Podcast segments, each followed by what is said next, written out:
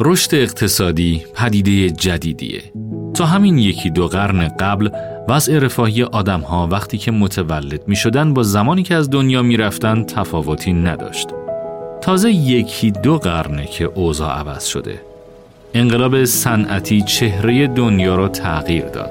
حالا دیگه لازم نبود برای مشاهده تغییر چهره جامعه چند نسل صبر کنیم. اما مسئله رشد تا مدتها مسئله اقتصاددان ها نبود. چون که رشد خیلی آروم اتفاق میافتاد و ما هم اطلاعاتی ازش نداشتیم. با تولد اتحاد شوروی اوضاع تغییر کرد. رشد اقتصادی شوروی مثل یک معجزه بود. حتی جنگ جهانی دوم هم نتونست رشد اقتصادی شوروی رو متوقف کنه. در شرایطی که کشورهای اروپایی در تقلا برای بازسازی خرابه های جنگ بزرگ بودند، شوروی نرخهای رشد دو رقمی رو تجربه می کرد. به نظر می رسید که کمونیسم شوروی تونسته مسئله رشد رو برای همیشه حل کنه. مدل های اقتصادی برای توضیح چرایی رشد شوروی ارائه شد.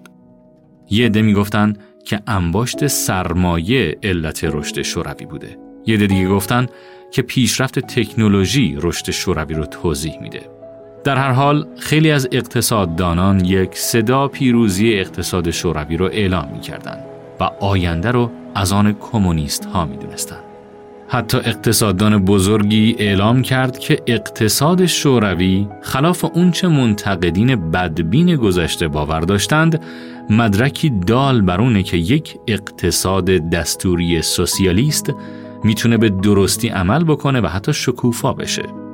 این اقتصاددان پل ساموئلسون بود و این قسمت از نیمسکه روایتی از زندگی و اندیشه ساموئلسون.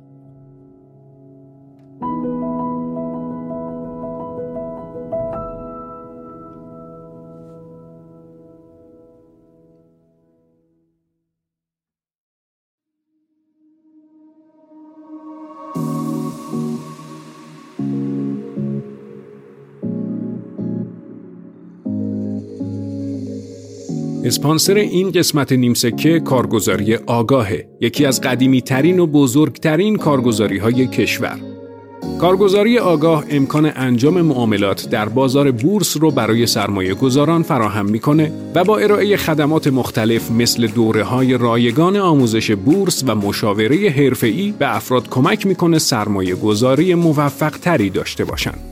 آگاه صندوق های سرمایه گذاری مختلفی هم داره که صندوق پترو آگاه یکی از جدیدترین و جذابترین اونهاست. پترو آگاه اولین صندوق بخشی یا به اصطلاح sector fund ایرانه که بخش عمده دارایی خودش رو در صنعت پتروشیمی سرمایه گذاری می‌کنه. این صنعت بزرگترین صنعت صادر کننده ایرانه و درآمدزایی دلاری داره به همین خاطر بازدهی پترو آگاه متناسب با افزایش قیمت دلار هم رشد می‌کنه و سوداوری خوبی رو برای شما فراهم می‌کنه. برای اطلاعات بیشتر درباره صندوق پترو آگاه روی لینکی که در کپشن هست کلیک کنید.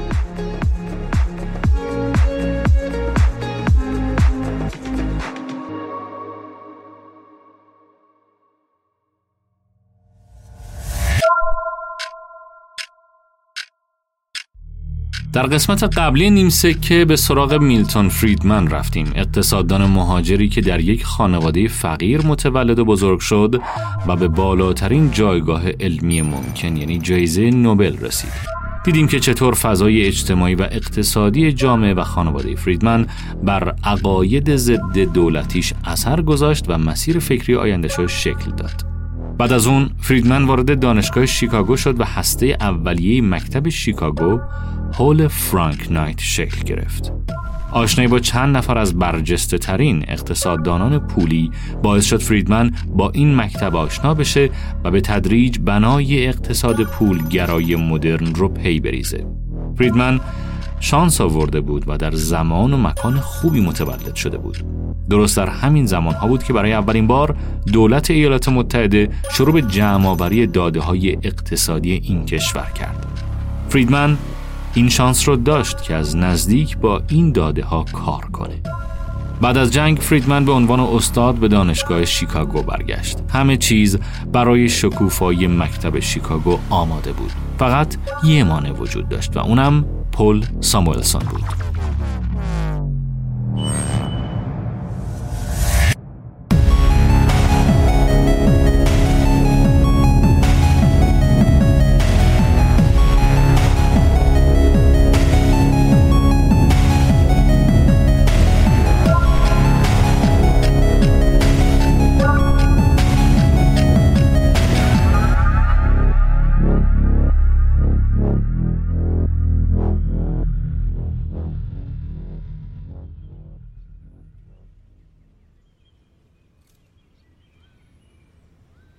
پل آنتونی ساموئلسون در تابستان سال 1915 در شهر گری ایالت ایندیانا در یک خانواده یهودی مهاجر درست مثل فریدمن متولد شد. اون دومین پسر خانواده از بین سه پسر بود. گری یه شهر صنعتی مهم بود. زغال سنگ و آهن از سراسر آمریکا به گری فرستاده می‌شد تا در بزرگترین کارخانه فولادسازی دنیا تبدیل به فولاد بشه. پدر پول فرانک و مادرش الا از لهستان به ایالات متحده مهاجرت کرده بودند. پدر پول یه داروساز سنتی بود و مشتریاش هم عمدتا مهاجرای نسل اولی بودند که از سراسر اروپا تو کارخونه فولاد مشغول کار بودند. دهه 1920 میلادی دهه شکوفایی شهر گری بود. جنگ جهانی باعث شده بود تقاضا برای فولاد این شهر برای ساخت اسلحه و تجهیزات جنگی سر به فلک بذاره. خانواده ساموئلسون هم از این رشد اقتصادی بی نصیب نموندن. پول بعدا در مورد دوران بچگیش گفت که حتی یک روز هم تو زندگیش گرسنگی نکشیده. خانواده ساموئلسون ثروتمند نبود اما خلاف فریدمن ها فقیر هم نبود. یه تفاوت مهمتر هم این بود که خلاف میلتون فریدمن پل ساموئلسون رفاه خانواده خودش رو مدیون مخارج جنگی دولت می‌دونست. نمی‌دونم شاید تفاوت دیدگاه ساموئلسون با فریدمن ریشه در همین اختلاف محیط زندگی و نقش دولت در شرایط اقتصاد خانوادهش داشته باشه.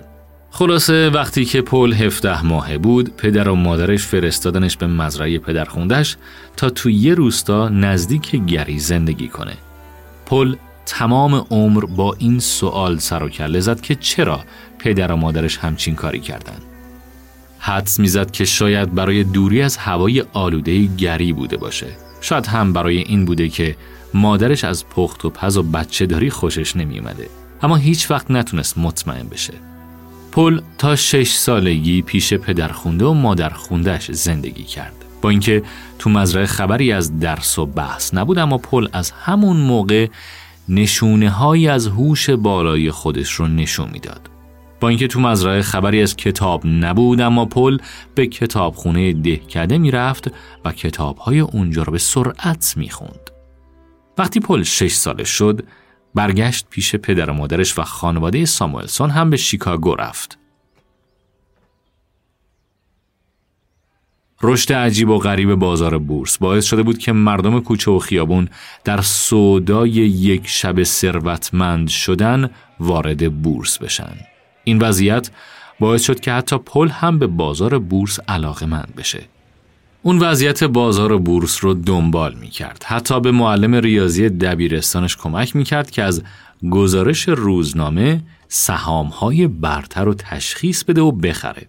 البته معلوم نیست سهام هایی که به معلمش توصیه کرده بود سودده شدن یا معلم ریاضی رو با خاک یکسان کردن. پل دو تا پایه رو جهشی خوند و در 16 سالگی دبیرستانش تموم شد.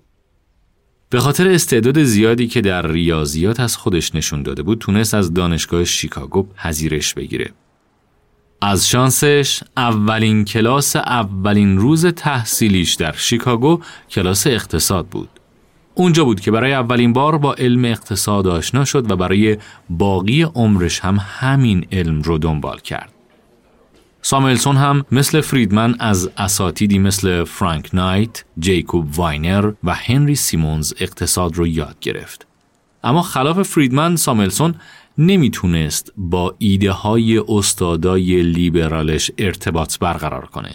ساموئلسون فکر می‌کرد که علم اقتصاد ارتباط خودش رو با دنیای واقعی از دست داده در شرایطی که رکود بزرگ میلیون ها آمریکایی رو به فقر و بدبختی کشونده بود دانشگاه شیکاگو از ایمان کور کورانش به بینقصی بازار دست بر نمی داشت و ادعا می کرد که دولت نمی‌تونه برای تخفیف رنج و فلاکت مردم هیچ کاری انجام بده. ساموئلسون می‌دید که مردم جلوی در خونشون می اومدن تا گدایی غذا بکنن. اون می‌دید که تمام بانک های محل زندگیش ورشکست شدند و برادر بزرگش تمام پولی رو که برای رفتن به کالج جمع کرده بود و از دست داد. اما هیچ کدوم از مطالبی که سر کلاس یاد گرفته بود بهش نمی‌گفت که چرا اینطوری شده و چی کار میشه کرد.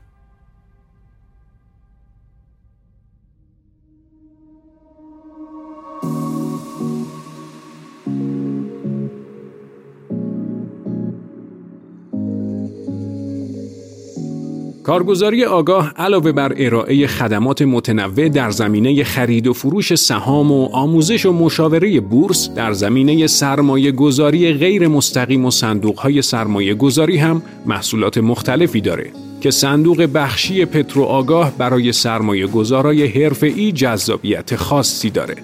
پترو آگاه اولین صندوق بخشی ایرانه که بخش عمده دارایی‌هاش رو به طور اختصاصی در صنعت پتروشیمی یکی از پربازده ترین صنایع بازار که درآمد دلاری هم داره سرمایه گذاری می‌کنه که باعث میشه سرمایه گذاران سود خوبی از این صندوق داشته باشن.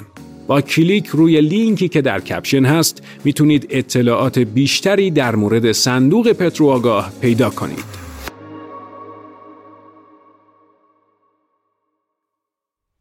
ساموئلسون ظرف سه سال از دانشگاه فارغ و تحصیل شد و سال بعد یعنی وقتی هنوز 20 سالش بود مدرک کارشناسی ارشدش رو گرفت. یکی از اولین دستاوردهای ساموئلسون در علم اقتصاد ابزاری بود که برای تحلیل چرخه های تجاری مورد استفاده قرار می گرفت. سامولسون اسم این ابزار رو گذاشت ضریب فزاینده شتاب دهندگی که بعدا با عنوان مدل هانسن ساموئلسون معروف شد. این ابزار سعی می کرد توضیح بده که چرا اقتصادهای بازاری در یک چرخه ثابت از رونق به رکود و از رکود به رونق میرن.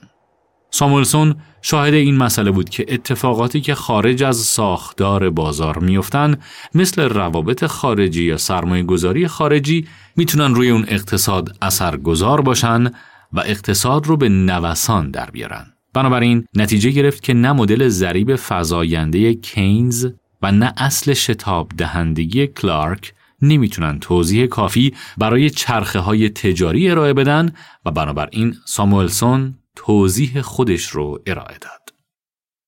ساموئلسون 20 ساله موفق شد بورس تحقیقی شورای تحقیقات علوم اجتماعی رو به دست بیاره. این نهاد تازه تأسیس بود و به هشت نفر از بهترین دانشجوی کارشناسی اقتصاد ایالات متحده بورس پژوهشی می‌داد. تنها شرطش همی بود که ساموئلسون باید دانشگاه دیگه ای رو بجز شیکاگو برای پژوهش انتخاب می کرد. این اتفاق مسیر فکری ساموئلسون رو برای همیشه تغییر داد. بعدا ساموئلسون گفت که برای ترک شیکاگو به من تقریبا رشوه دادن. خدا رو شکر که این رشورم قبول کردم. اونجا موندن یه اشتباه بزرگ بود. در نتیجه دو تا گزینه پیش پای ساموئلسون قرار گرفت. دانشگاه کلمبیا یا هاروارد. تمام استاداش تو شیکاگو بهش گفتن که بره به کلمبیا ولی ساموئلسون هیچ وقت در زندگیش آدم نصیحت پذیری نبود. در نتیجه هاروارد رو انتخاب کرد.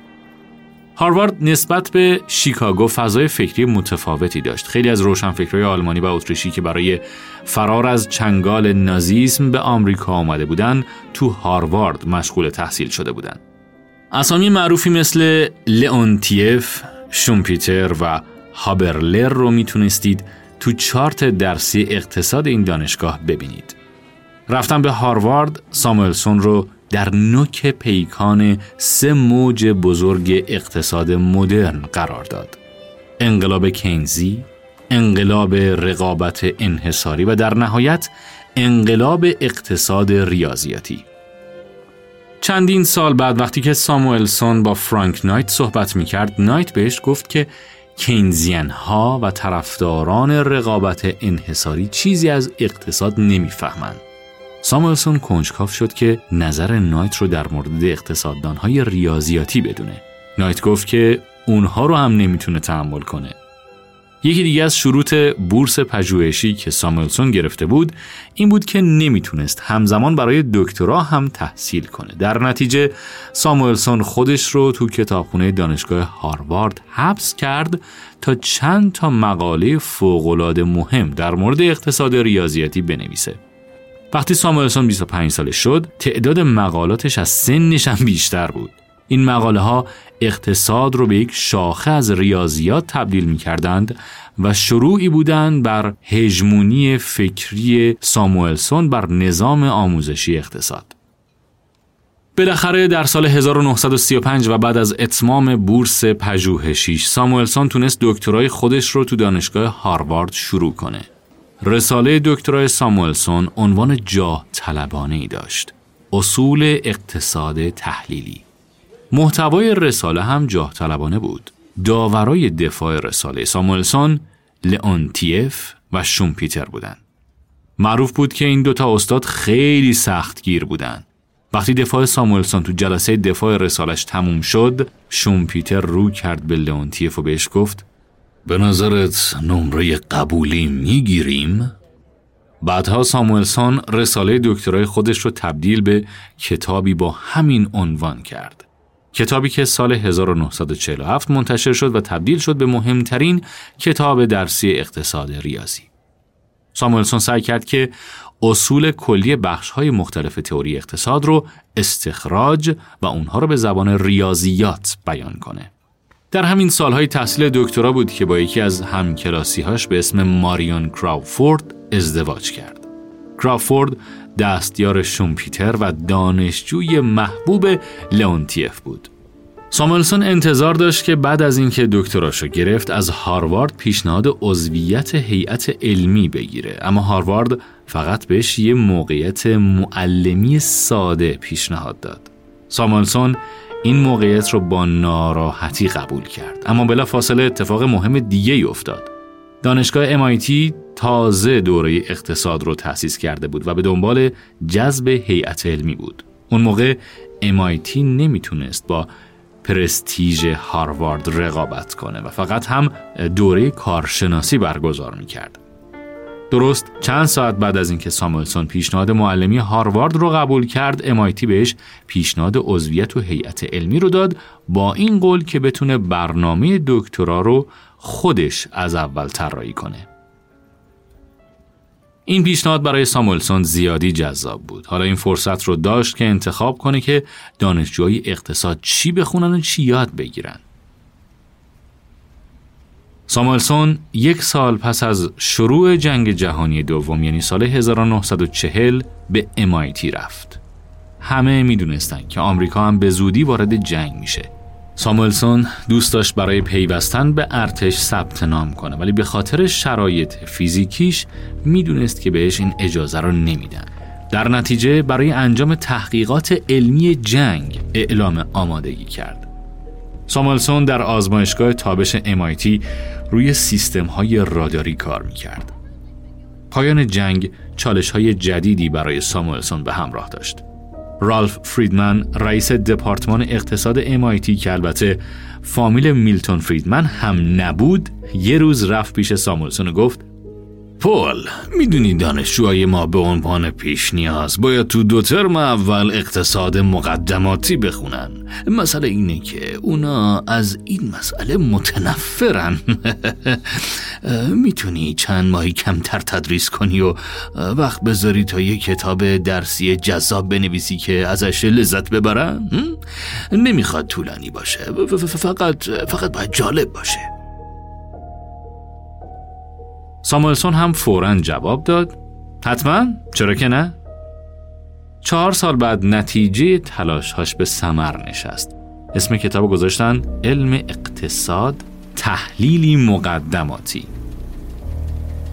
کتاب قرار بود انقلابی در شیوه تدریس اقتصاد به وجود بیاره.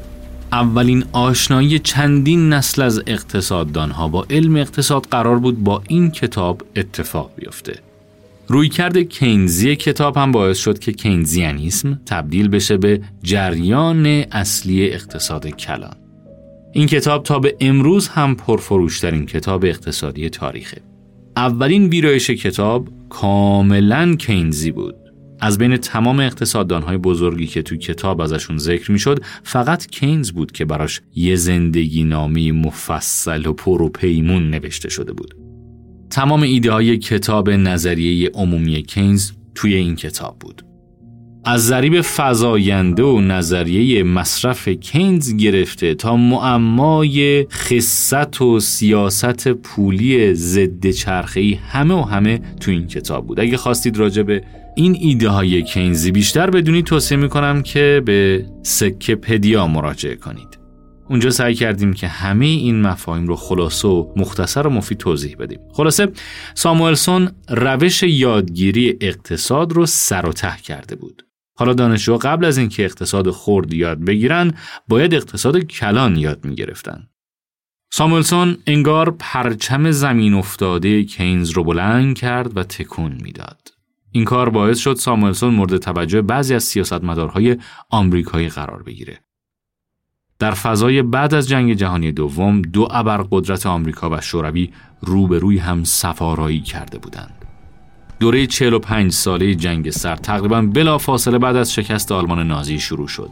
در این فضا سیاست داخلی آمریکا هم تغییر کرد.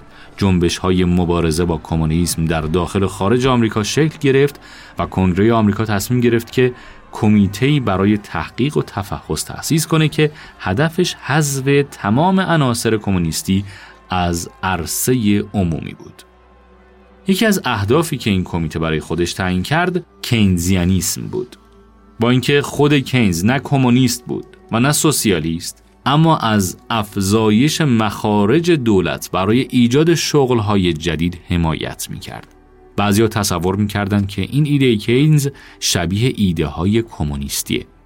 اولین قربانیان این جنبش جدید بعضی از شاگردای کینز بودند. این شاگردای قدیمی یا از دانشگاهی که درش تحصیل می‌کردند یا تدریس می‌کردند اخراج شدند یا کتابهاشون تحریم شد. ساموئلسون می‌دونست که دیر یا زود سراغ اونم میان. بعضی از اعضای هیئت علمی امایتی از این مسئله میترسیدند. زمزمه اخراج ساموئلسون کم کم بلند می شد اما در نهایت کارل کمپتون رئیس دانشگاه MIT وارد غائله شد. کمپتون اعضای دانشگاه تهدید کرد که اگر جلوی آزادی بیان هر کدوم از اعضای هیئت علمی MIT گرفته بشه استعفا میده. غائله خوابید. با رفع سانسور ایدئولوژیک وضعیت ساموئلسون خیلی بهتر شد. در سال 1947 انجمن اقتصادی آمریکا از ساموئلسون به عنوان برجسته ترین اقتصاددان زیر چهل سال تقدیر کرد. سال بعد ساموئلسون کتاب مبانی اقتصاد خودش رو منتشر کرد. کتاب فوراً به یک کتاب پرفروش تبدیل شد. به تدریج شهرت و ثروت به سمت ساموئلسون سرازیر شد. حالا دیگه راحت می‌تونست اجاره خونه خودشو بده. سال 1951 ساموئلسون یک بار دیگه نبوغ خودش رو به نمایش گذاشت. اون کتاب دیگه منتشر کرد با عنوان قواعد و قوانین سیاست مالی مدرن یک رویکرد نئوکلاسیکی. ادعاش تو این کتاب این بود که دولت می‌تونه با سیاست مالی خودش اثر چرخه های تجاری رو خونسا کنه و از این طریق بیکاری رو کاهش بده. حرف اصلی ساموئلسون تو این کتاب هم این بود که کلید کنترل چرخه های تجاری سیاست مالیه. دولت باید با ترکیبی از مخارج عمومی و تغییرات مالیاتی با چرخه های تجاری مقابله کنه. به علاوه هیچ اشاره‌ای به سیاست پولی و نقشی که بانک مرکزی می‌تونه ایفا کنه نمی‌کنه. به نظر ساموئلسون پول اهمیتی نداشت. در واقع ساموئلسون معتقد بود که عرضه پول تابعی از نرخ تورمه و نمی‌تونه به صورت مستقل اثرگذار باشه. اگر از اپیزود قبلی یادتون باشه گفتیم که فریدمن یک پولگرا بود. از همین جا شکاف بین ساموئلسون و فریدمن مشخص میشه. ساموئلسون کتاب مبانی اقتصاد خودش رو هر سه سال بازبینی می کرد. در نسخه که سال 1955 منتشر شد برای اولین بار سعی کرد ایده سنتز نئوکلاسیکی رو معرفی کنه. سنتز نئوکلاسیک به نوعی ترکیب ایده های کینز با اقتصاد کلاسیک قبل از کینز بود. ساموئلسون معتقد بود که به تدریج اقتصاددانها هم کینزیانیسم و هم اقتصاد کلاسیک رو کنار گذاشتن و به ترکیبی از این دو رسیدن. ترکیبی که ساموئلسون بهش می‌گفت سنتز نئوکلاسیک. اما ساموئلسون زیادی خوشبین بود. شکاف بین کینزیان ها و کلاسیک ها عمیق تر از این حرفا بود. چند دهه دیگه طول کشید تا سنتز نئوکلاسیک بتونه تبدیل بشه به جریان قالب آکادمیک. ساموئلسون به عنوان کسی که اقتصاد رو برای همه قابل فهم می‌کنه شناخته شده بود.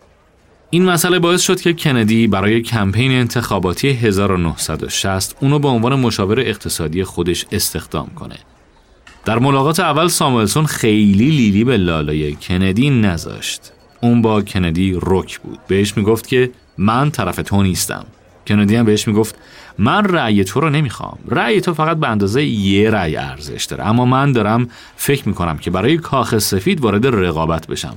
و اگه تو فکر می‌کنی که ایده های خوبی برای کشور داری این گوی و این میدون. ساموئلسون دو به شک بود. پیش خودش می‌گفت نکنه این بچه پول داره کوچولو فقط برای اینکه آرزوی پدر پول دارشو برآورده کنه برای کاخ سفید خیز برداشته. اما در نهایت قبول کرد که به کندی کمک کنه. نه به خاطر اینکه ازش خوشش اومده بود بلکه به خاطر اینکه میترسید اقتصاددانهایی مثل گالبرایت و روستوف مشاور کندی بشن اما به تدریج نگاهش به کندی عوض شد و متوجه شد که کندی بهتر از چیزی که فکر می‌کرد و شروع کرد به آموزش دادن اصول علم اقتصاد به کندی. ساموئلسون همینطور راجع به وضعیت کشور و کارهایی که باید انجام بشه هم برای کندی گزارش می نوشت. اقتصادی که از آیزنهاور به ارث رسیده بود اقتصادی با بیکاری بالای 5 درصد و ظرفیت کم کارخونه ها بود. قیمت دلار بالا بود و فدرال ریزرو هم دلار رو فیکس کرده بود. در نتیجه کالاهای صادراتی آمریکا گرون بود و تقاضا براشون پایین. ساموئلسون به کندی گفت که در دهه سی هم آمریکا گرفتار وضعیت مشابهی بوده. اون موقع کینز توصیه می کرد که مالیات ها کاهش پیدا کنند تا تقاضای کل افزایش پیدا کنه. توصیه دیگه کینز این بود که دولت مخارج عمومی خودش رو افزایش بده. ساموئلسون هم به کندی سیاست های مشابهی رو پیشنهاد کرد. اما یکی از شعارهای انتخاباتی کندی سیاست های اقتصادی محتاطانه بود. کندی نمی‌تونست به همین راحتی برای کاهش بیکاری نرخ مالیات رو کاهش بده و بودجه متوازن رو از دست بده. در نتیجه کندی پیشنهادهای ساموئلسون رو ندیده گرفت. ده سال بعد مدتها بعد از اینکه کندی مرد آمریکا دچار بحرانی شد که نتیجه عدم اقدام به موقع دولت کندی بود. کندی ریاست شورای مشاوران اقتصادی رئیس جمهور رو به ساموئلسون پیشنهاد کرد. اما ساموئلسون این پست رو نپذیرفت. اون نمی‌خواست که تمام وقت مشغول کارهای دولتی بشه و زندگی شخصی و آکادمیکش رو قربانی کنه. بعد معلوم شد که تصمیمش تصمیم درستی بوده. چرا که عمر کاری اکثر مشاورین رئیس جمهور آمریکا کوتاهه. بعد از ترور کندی جانشینش لیندون جانسون اکثر مشاوران اقتصادی قدیمی رو مرخص کرد. از طرف دیگه مسئولیت های خانوادگی ساموئلسون هم روز به روز بیشتر می شد. ساموئلسون و همسرش ماریون در مجموع شش فرزند به دنیا آوردن که شامل یه سقلو هم می شد. خانواده ساموئلسون بعضی هفته ها تا 350 تا کهنه به رخشور خونه میفرستادن. پل ساموئلسون زندگی خوبی داشت. پول خوبی در می آورد. خانواده خوبی داشت. زندگی آکادمیکش تو MIT هم پیشرفت خوبی داشت. هر سه سال یک بار کتاب مبانی اقتصادش رو بازبینی می کرد، تدریس می کرد و مقاله می نوشت. ساموئلسون دانشکده اقتصاد MIT رو تبدیل کرده بود به یکی از بهترین دانشکده اقتصاد آمریکا حتی فراتر از اون ساموئلسون شیوه تدریس اقتصاد در کل دنیا رو هم تحت تاثیر قرار داده بود. انگار ساموئلسون هژمونی آموزشی علم اقتصاد رو ساخته بود.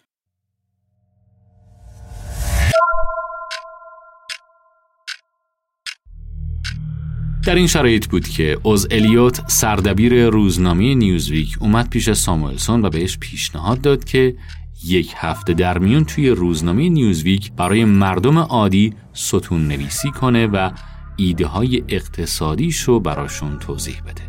ساموئلسون می‌دونست که ستون نویسی تو همچین روزنامه براش نفوذ عظیمی به وجود میاره.